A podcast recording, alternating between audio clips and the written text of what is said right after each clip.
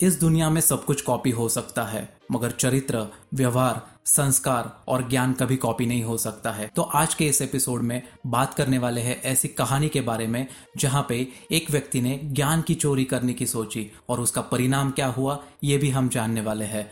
तो दोस्तों, मैं हूँ रोहित, आपका दोस्त और आपका होस्ट मोटिवेशन स्पार्क इस हिंदी पॉडकास्ट में आपका स्वागत है। तो चलिए आज के एपिसोड की शुरुआत करते हैं। दोस्तों, क्या कभी आपने ज्ञान की चोरी करने के बारे में सोचा है? और अगर सोचा है तो उसके क्या परिणाम होंगे? कभी इस बात पे गौर किया? अगर नहीं किया तो ये गौर करने वाली बात है। ये किस्सा मेरे साथ नाइन्थ स्टैंडर्ड में हुआ था। हमारे स्कूल में हिंदी ऐसे राइटिंग कंपटीशन का आयोजन किया गया था। इस बात को लेके मैं काफ़ी एक्साइटेड था।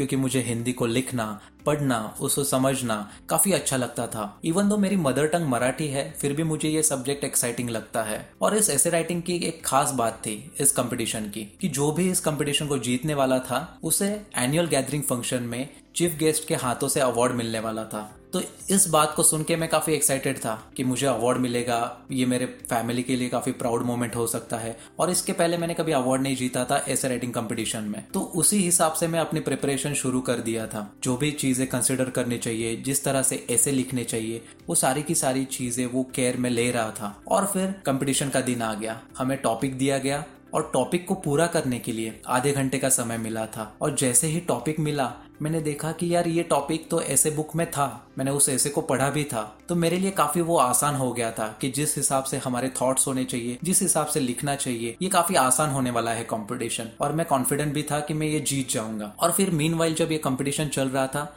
कि मैंने देखा मेरा एक दोस्त उसी बुक से उस ऐसे को कॉपी कर रहा था। और उसने कॉपी किया हुआ ऐसे, वैसे का वैसे ही सबमिट कर दिया। पूरा छाप दिया था। तो कर भी कह सकते थे? सुपरविजन वीक था। और इस ऐसे कंपटीशन का रिज़ल्ट काफ़ी दिनों बाद लगने वाला था या फिर महीनों बाद। तो दोस्तों, मैंने एक बेनिफिट ऑफ़ डाउट दे दिया था, क्योंकि ऐसे कॉपी किया हुआ और ओन थॉट से लिखा गया, इसको डिस्टिंग्विश करना काफ़ी आसान होता है। और बाकी बच्चों ने अपने ओन थॉट से लिखे थे। तो मैडम को ये चीज़ समझ में आ जाएगी। मतलब बेनिफिट ऑफ़ डाउट लेके मैं चल रहा था। तो फिर भी ठीक था। मतलब कंपटीशन था, हो गया था। जब रिज़ल्ट का दिन आया। क्लास में काफ़ी एक्साइटमेंट था। क्लास में काफ़ी साइलेंस भी था। जैसे ही मैडम ने नाम अनाउंस किया तो वो नाम मेरा नहीं था।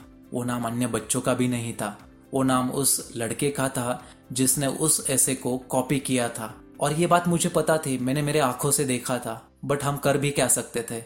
मेरे पास कोई प्रूफ नहीं था। ना मैडम ने देखा था। या फिर जो बात हो चुकी है, उसको बदलना आसान नहीं है, मुमकिन भी नहीं है। तो दोस्तों, फिर निराश हो गए और फिर ऐसे राइटिंग कंपटीशन जीतने के बाद जो अवार्ड मिलने वाला था एनुअल गैदरिंग फ़ंक्शन में, मैंने वो उसको लेते हुए भी देखा। बट मुझे पता था कि वो उसने अपनी स्किल से नहीं जीता है। बट अल्टीमेटली मैं कुछ नहीं कर सकता था। और फिर अगले साल टेंथ एग्ज़ाम होने वाले थे। अगर मुझे इस चीज़ का रिवेंज लेना था या फिर मुझे उस चीज़ को बदलना था, मुझे अपने आप को खुश करना था तो बस एक ही मौका मिलने वाला था और वो थे बोर्ड्स तो दोस्तों टेंथ के बोर्ड्स जो होते हैं, जो एग्ज़ाम होती है, वो कंपटीशन के लिए तो नहीं होती है। वो खुद को ही आउट परफॉर्म करने के लिए होती है, खुद के ही प्रोग्रेस के लिए होती है। आप जितना अच्छे से स्कोर करोगे, उतना ही बेहतर आपके लिए रहेगा। और अगर नहीं भी करते हैं तो आगे जाके पूरी दुनिया पड़ी है कुछ अलग करके दिखाने के लिए। तो वो भी बात नहीं थी। बट ये जो कंपटीशन हुआ था, ये जो बात हुई थी, ये मेरे दिमाग में थी कहीं ना कहीं। मुझे काफ़ी चीज़ खल रही थी कि मैंने इतनी मेहनत करी थी, फिर भी मैं वो अवार्ड नहीं जीत पाया। क्यों?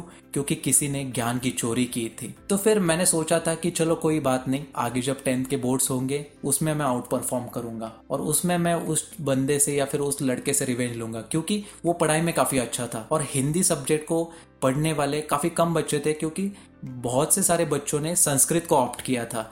तो हम जो होशियार बच्चे थे, उस कम से कम साठ से आठ या फिर दस थे। तो हमारी कंपटीशन उन्हीं बच्चों में थी, या फिर हमारी जो आउट परफॉर्म करने की जो कैपेसिटी थी, उन्हीं बच्चों के साथ थी। तो फिर टेंथ के बोर्ड से एग्ज़ाम हो गए, जब मैं पेपर दे के आया, मैंने पेपर को रिवाइज किया कि कितने मार्क्स मिल सकते हैं। मैंने एक अंदाज़ा लगाया था। और फिर टेन बोर्ड्स के रिजल्ट्स अनाउंस हो गए। और जब हम रिजल्ट्स अनाउंस हो गए मैंने काफ़ी अच्छा स्कोर किया था और हिंदी सब्जेक्ट में भी काफ़ी अच्छे से स्कोर किया गया था। तो फिर हम मेरे रिज़ल्ट लेने के लिए हम सारे भाई गए थे और मेरा सगा भाई भी था और वो मैडम को काफ़ी अच्छे से पहचानता था क्योंकि हम सेम स्कूल में पढ़े थे। वो मेरे मतलब काफ़ी बड़ा था तो मैडम उसको पहचानते भी थे क्योंकि उन्होंने भी आ, मेरे भाई को पढ़ाया था। तो फिर उन्होंने कहा मेरे भाई ने कहा कि मैडम हिंदी में काफ़ी अच्छे मार्क्स आए हैं। मैडम भी काफ़ी खुश थे और मैडम ने एक शब्द कहा, एक सेंटेंस कहा। काफ़ी अच्छे मार्क्स आए हैं।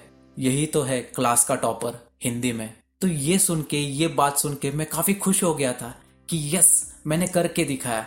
मुझे जो बदला लेना था, मुझे जो एक्सेल करना था, मुझे जो आउट परफॉर्म करना था, वो मैंने करके दिखाया और वो अपनी मेहनत पे करके दिखाया। मुझे कोई चीज़ कोई कॉपी नहीं करनी पड़ी, मुझे कोई इनाम पाने के लिए कुछ चीज़ को कॉपी नहीं करना पड़ा। तो ये मेरे लिए अचीवमेंट थी। तो दोस्तों, इस एपिसोड के ज़रिए, इस कहानी के ज़रिए मैं आपको यही बताना चाहता हूँ कि आपको समय मिलेगा, आपको प्रूव करने को, आपको खुद को साबित करने का मौका ज़रूर मिलता है। बट हमेशा अपनी मेहनत पे, अपने कॉन्फिडेंस पे वो चीज़ें कीजिए। अगर अगर आप आज ज्ञान की चोरी करते हैं और फिर वैसे का वैसा ही अगर कुछ लिख देते हैं, वैसा के ही अगर कुछ रिप्रेजेंट कर देते हैं तो वो ज़्यादा दिन तक नहीं टिकने वाला। वो कहीं ना कहीं आप उससे पीछे ही जाने वाले हैं। क्योंकि आपके निगेटिव थॉट्स आपका कॉपी माइंड आपको पॉजिटिव लाइफ नहीं दे सकता है। मेरे लिए वो अचीवमेंट था। क्योंकि मैंने एक बेंचमार्क रखा था। अगर मैं ये अवार्ड नहीं जीत पाया हो तो मुझे टेंथ के बोर्ड्स में एक्सेल करना है और मुझे आउट परफॉर्म करना है। और वो बात मुझे भी नहीं पता थी कि मैं क्लास का टॉपर था। वो जब मैडम ने शेयर किया, तब मुझे पता चला। तो यही कहानी का अर्थ है कि हमेशा जो भी करना है, वही सही ढंग से करे।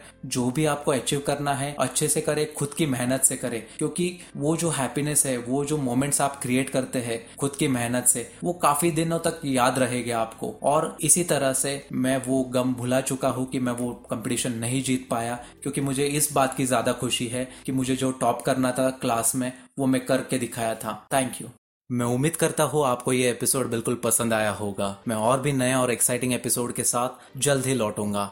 और अगर आपके कुछ क्वेरीज है, अगर आप मुझसे कुछ सवाल करना चाहते हैं, या फिर आप मुझे कुछ सुझाव देना चाहते हैं तो मेरे इंस्टाग्राम प्रोफ़ाइल लिंक प्रोफ़ाइल या फिर मेरा ईमेल एड्रेस एपिसोड के डिस्क्रिप्शन में है। तो मुझसे कॉन्टेक्ट करना बिल्कुल मत भूलिएगा। Till then stay happy stay safe bye bye take care